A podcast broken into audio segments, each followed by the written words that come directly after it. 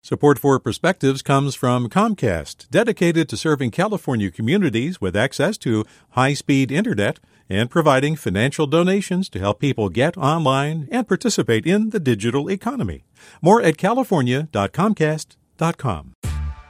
Hey there, this is Brittany Luce from NPR's It's Been a Minute. KQED's podcasts like The Bay, Bay Curious, Mindshift, Right Nowish, and more all tell the stories of the Bay and beyond with reliable, human centered journalism.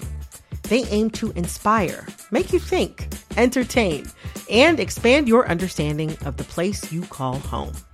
Here's how you can support podcasting at KQED. Showing your support is easy, and you can join Brittany in supporting KQED Podcast too at donate.kqed.org slash podcast. That's donate.kqed.org slash podcast. KQED. They're secretive and fussy.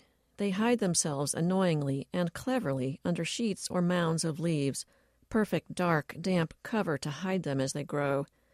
They don't like just any kind of forest or any kind of tree, or even any kind of soil. More often than not, they keep close company with poison oak, far too close for my particular comfort. They're dirty, full of frills and folds, packed with debris and soil, and sometimes bugs. And mistakes can be deadly. This game is not for the untrained. So it's completely fair to wonder why do I hunt for mushrooms? These days, wild mushrooms can be found at many markets, cleaned and trimmed and without risk of getting oaked when reaching out to harvest them. They're pricey, to be sure, but maybe not outrageous for a special treat with a short seasonal window. And when you figure in the time I spend foraging and the average yield per outing, in truth, they might be cheaper than the ones I wildcraft. So now you're thinking it's just nuts to try to find them on my own, risking poison oak or even poisoning. Why not just buy them? The answer is all those things all the mysteries that make them impossible to predict and difficult to find. It's the chance to find and follow deer trails, to visit and revisit secret spots year after year and see what might be waiting. It's the challenge and the lure of reforging a connection to our heritage, of retraining the senses to interpret so much more and much more differently than most of modern life allows. And, of course, it's the omelets, or pasta dishes, or simple slices sauteed in melted butter. It's wilderness itself, and it tastes like nothing else. With a perspective, I'm Peggy Hansen.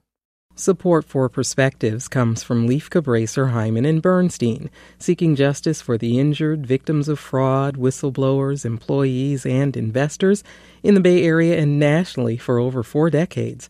Online at lchb.com. Support for Perspectives comes from Comcast, dedicated to serving California communities with access to high speed internet and providing financial donations to help people get online and participate in the digital economy. More at california.comcast.com.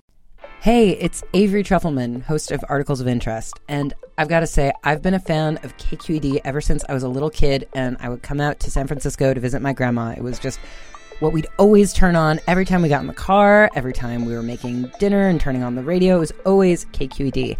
And then over the years, I've become a massive fan of KQED podcasts because this is local reporting at its best. These are answers to questions you've always wanted to know, interviews with exciting, unusual voices, necessary journalism, all told with love and care and artistry. And did you know that a majority of KQED's funding actually comes from members? It's just people like you and me supporting the programs they love while also getting access to cool events, behind the scenes footage, and so much more. If you want to sign up and be a part of this amazing community, visit donate.kqed.org slash podcasts to become a member today. That's podcasts with an S.